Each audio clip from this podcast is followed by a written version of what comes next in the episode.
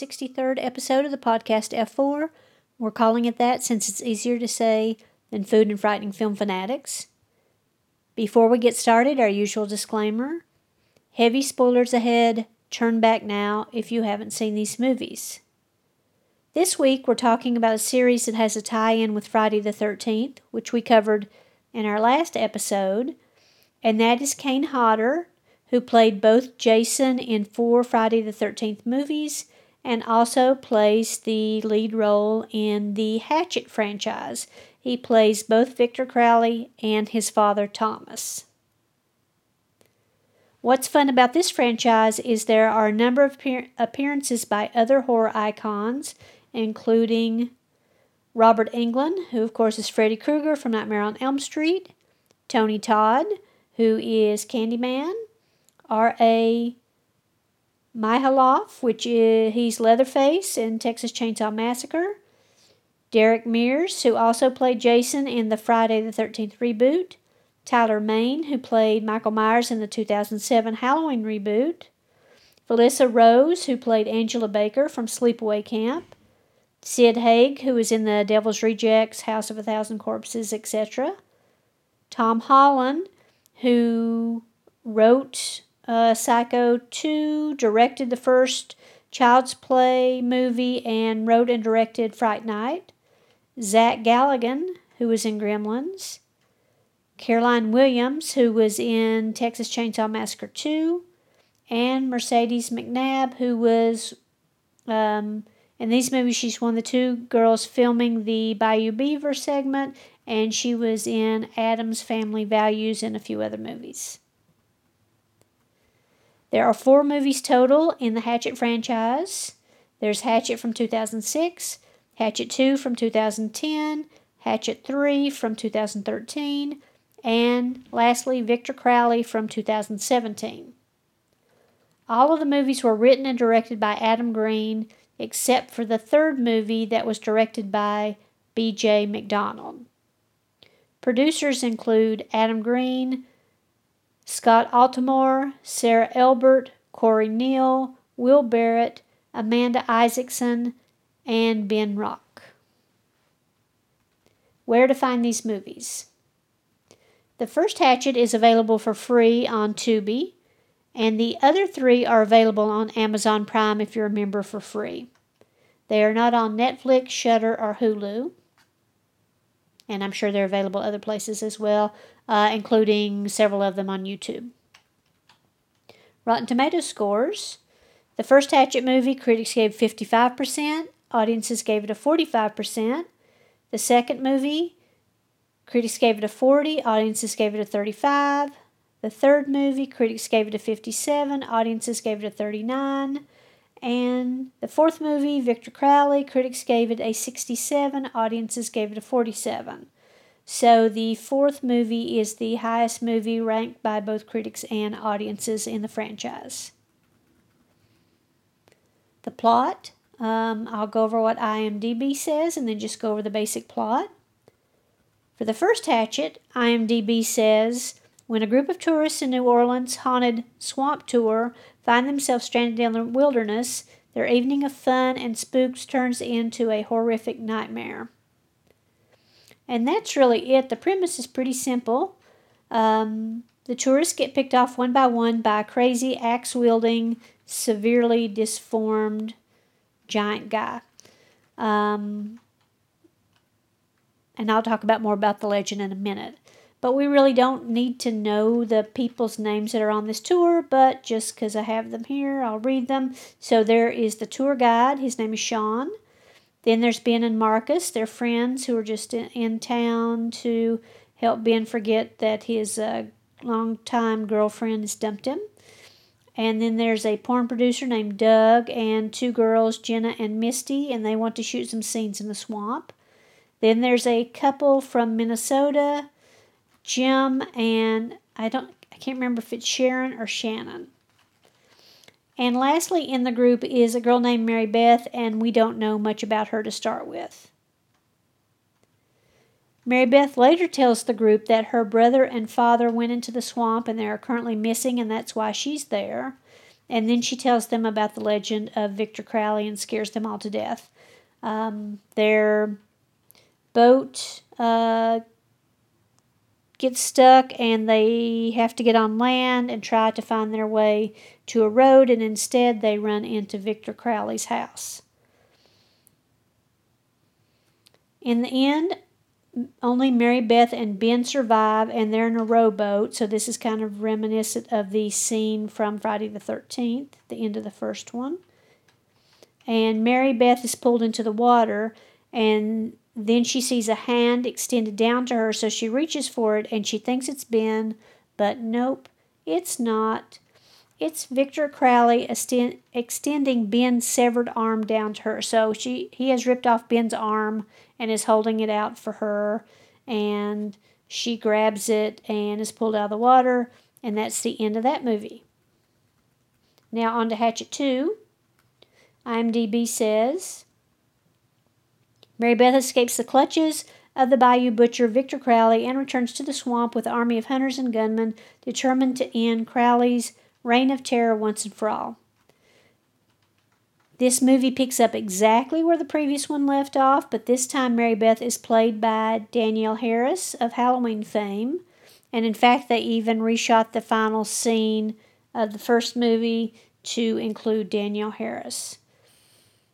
In Hatchet 2, we learn more about the legend of Victor Crowley. So, Thomas was a guy that lived in the swamp and he was taking care of his terminally ill wife. And as her illness lingered on, he became closer to his wife's nurse um, and she got pregnant. And after his wife seemingly died, she resurrected for a second and then cursed them both and the unborn child. When Victor was born, he was severely deformed, and his mother died in childbirth, and his father Thomas took care of him alone in their cabin, and once in a while they would go to get supplies, and the local kids uh, tortured Victor something terribly because his uh, of his appearance. And while Thomas was away one night on Halloween, Several kids snuck up to the house and threw lit firecrackers on the porch, and not meaning to, accidentally set the house on fire. Thomas comes back. He tries to get into the house to save his son. He uses the axe to break down the door, but he doesn't realize that his son is on the other side of the door and he accidentally kills him with an axe. So Victor now is a supernatural entity that relives the same night over and over again. A Reverend Zombie, who is um, the one that owned the boat um, from, that the first tour group was using, and he offers everyone in a group $500 to help him retrieve the first boat and $5,000 for anyone who can get the head of Victor Crowley. Zombie secretly thinks that if Crowley kills the three kids who are now older adults that caused his death, then the swamp will be safe and he can continue to run his tours. One of the men, who's Mary Beth's father, is already dead. Then there's her uncle and some other guy who ends up uh, with them in the group. After killing the last two men, you think it will be over, but nope doesn't slow Victor down. And no matter what they do to him, including destroying his body, he ends up resurrecting and coming back. So that's the end of two. Hatchet three, IMDb says a search and rescue team heads into the haunted swamp to pick up the pieces, and Mary Beth learns the secret to ending the voodoo curse that left Victor Crowley haunted and terrorizing Honey Island Swamp for decades. Mary Beth is again the sole survivor and tells the cops what's happened, and of course, no one believes her. A reporter named Amanda tries to team up with Mary Beth. Amanda's an expert on Crowley, and it seems that he's a repeater and he is doomed to repeat the same night over and over again. He's actually, according to Amanda, in search of his father. So Amanda, Deputy Winslow, and Mary Beth head over to the only reeling sorry, living relative of Crowley, who turns out to be Sid Haig. So that was pretty funny. And they forcibly take the ashes of Thomas. Meanwhile, the body recovery team that went to Honey Island Swamp, almost all of them are dead. Then a swamp team, led by Derek Mears, is picked off by Crowley. Finally, the National Guard arrives, and Andrew. So, Andrew, remember the first tour guide uh, was Sean. Then we had his brother, who was in the second group. Now we have a guy named Andrew, who's played by Perry Shen, who looks like those two guys, but apparently is no relation to them whatsoever. He, Andrew's the sole survivor, and then Victor impales Mary Beth on a tree branch. She hits him in the head with the urn containing her father's ashes, and then he dissolves. And we're not sure if Victor is really dead or not. And we're not sure if Mary Beth is going to survive because she has a tree branch to the side, and that's a pretty ugly wound. The fourth movie, Victor Crowley, IMDb says 10 years after the events of the original movie, Victor Crowley is mistakenly resurrected and proceeds to kill once again.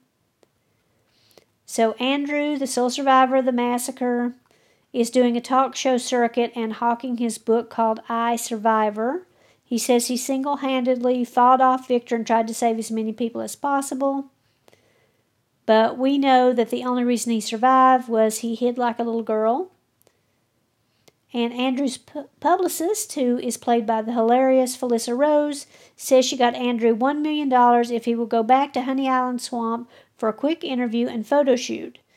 He reluctantly agrees, but the small plane they're on goes down in the swamp. Meanwhile, three friends want to do an independent film about Crowley, and one of them has a video from YouTube where Reverend Zombie is reciting the curse to bring Crowley back to life. When they see the plane crash, uh, they drop the phone, uh, which continues to play the rest of the curse, which of course resurrects Victor. Um, and then bad things obviously start to happen.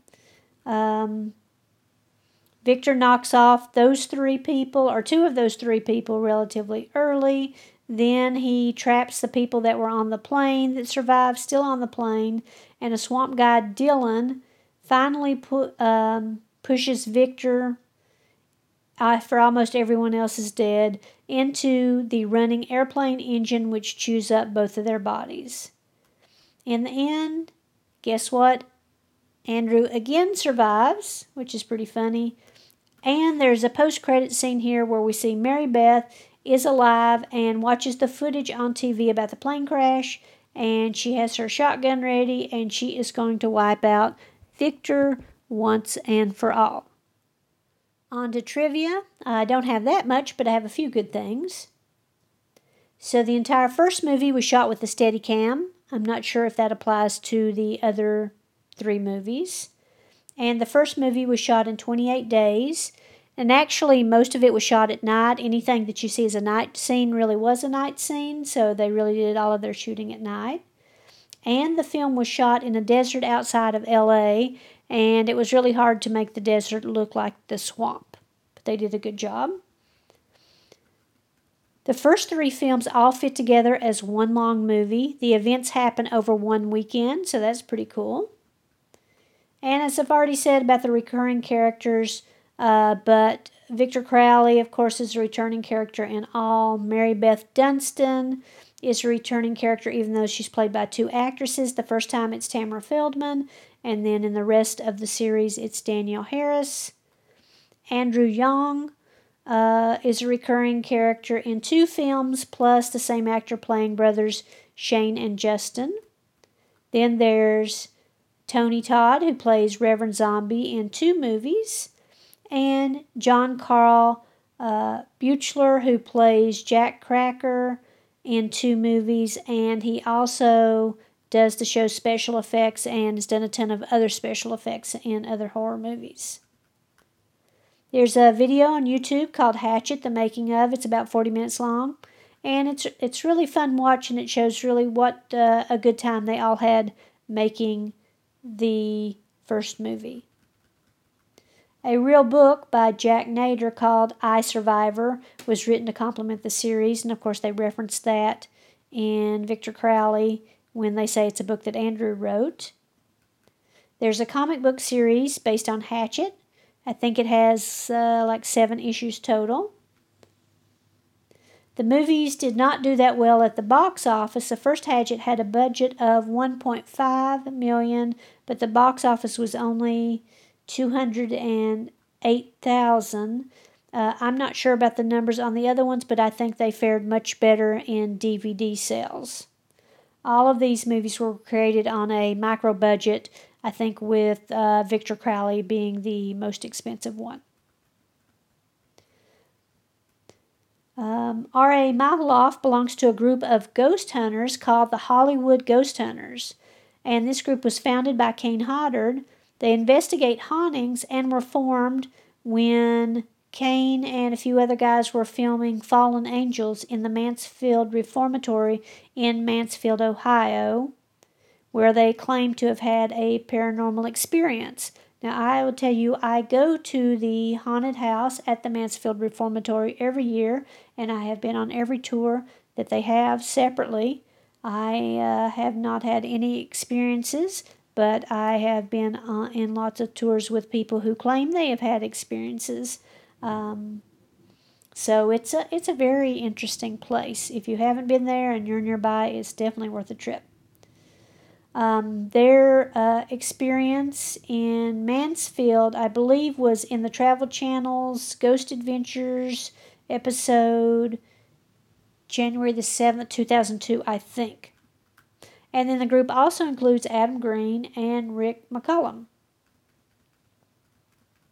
Adam Green had a no CGI rule, and the only time they used CGI was for removing like wires holding things up in the screen or for cameras. Everything else is done with practical effects, and if you know me, you know that I much prefer practical effects to CGI. Adam Green also did a movie called Frozen, which I watched recently, and it's about people that are trapped in a car on the way, uh, what do you call it? Um, like a chairlift car, one of those things, um, on the way up a mountain uh, to a ski resort, and then they get left there, and bad things happen. Uh, the character of Parker O'Neill can be seen briefly on Reverend Zombie's TV when they go into Reverend Zombie's shop.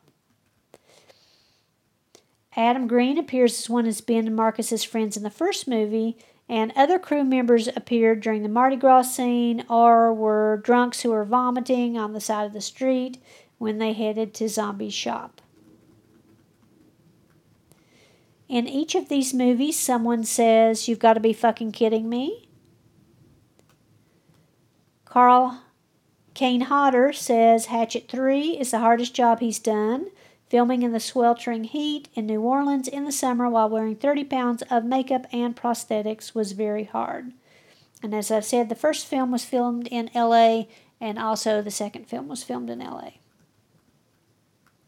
Rileah Vanderbilt, who plays SWAT team member Doherty, was also in the first two movies as young Victor Crowley and served as makeup artist in the first three movies. Brian Green had a band called Haddonfield in homage to Halloween in uh, 1998. It is referenced in Victor Crowley when Andrew's ex wife, his talk show host, says something about his stupid band and how nobody's ever heard of it. Uh, in Victor Crowley, the pilot is played by Adam Green and his in real life BFF, Joe Lynch. Will there be other Hatchet movies? Danielle Harris says Adam has told her there will hopefully be two more and they will be shot back to back. Um, and that was of end of last year. I'm not sure if anything else has come about. Not that I saw that has come out about them thus far this year. Uh, Victor kills 64 people across four films. He, of course, has a hatchet but likes to kill people in a variety of ways, including an electric sander, which I think shows up in every movie, uh, a really long chainsaw, um, machete, you name it. He also uh, is fond of decapitating people and pulling their heads apart, or slashing their heads, slashing their entire body apart. Um, and he also likes to cut the limbs off of people. So he's a he's a scary dude. Where to find these movies? I'm sorry, why should you watch these movies? Well, they're definitely a throwback to slasher movies of the 1980s, and in fact, the movie poster for the original Hatchet markets it as, quote, old school American horror. The kills are outrageous and the movies are very campy, so I enjoy the humor in them. Notable kills include boat rudder to the face, several scenes where a head is chopped in half and the brain falls out and rolls around, double death by a very long chainsaw, and death while having sex. I already mentioned the appearances by famous people from other horror movies, which I really enjoyed. And I really also enjoyed the recurring characters played by Perry Shen. As we said, he played Sean, Justin, and Andrew. So besides Kane Hodder, he is the only other recurring character in all four movies. Um, of course, Danielle Harris was in two movies um, and then made a cameo in the fourth one. Uh, Perry can be really considered the final girl character of this franchise because he just keeps living no matter what. So good for him. All in all, the franchise is a lot more fun than I had expected it to be. I thought it was just going to be, you know, straight up horror, but it has a great combination of uh, campy comedy and horror and gore. I would recommend someone see all four movies. Um, it just depends on who you ask as to which one is better. Many people consider Hatchet 2 or Hatchet 1 the best, but I think I kind of enjoyed Victor Crowley the most just because, I don't know, this stupid overtop story and him having all these poor people trapped in a, a little plane. Um, so I really hope there are more movies about Victor. Um, Supposedly, if there is another movie, it is going to have him moving out of Honey Island Swamp. So let's hope he can go uh, into some metropolitan area and harass all the residents there. That would be a lot of fun. Now, on to the recipe. It should come as no surprise that I went with foods popular in New Orleans. So, this information comes from the Food Network Canada article entitled 14 Iconic Foods You Need to Try in New Orleans. So, I'll put the link in the show notes. So, I just hit a couple of these foods. I'm not going to do all 14. New Orleans is heavily influenced by the Creole and Cajun cultures, and Creole blends French food with Spanish, African, Caribbean, Haitian, and Native American elements. Whereas the Cajuns are from Acadia, which is an area in northeastern Canada, Maine, um, that was originally settled by the French, but when the British took over, uh, the French left and many of them went to Louisiana. One way to tell the difference in the cooking is, as one person has described, um, Creole could be considered city food, and Cajun could be considered country food. Creole cooking also utilizes a lot of tomatoes, whereas Cajun traditionally doesn't. And um, there's traditionally a difference in how much of the, say, animal is used in Cajun cooking uh, because of the scarce initial scarcity of resources. Uh, the entire animal is used versus in Creole cooking, uh, there's not an emphasis on that because there wasn't a shortage. So, foods you might want to check out while you're in New Orleans include gumbo. Gumbo is one of the most famous dishes, and it's a thick stew with lots of ingredients, including sausage, seafood, chicken, okra, and of course, rice. Okra is one of those vegetables that um, is often overlooked but is in a number of southern dishes. Boiled crawfish.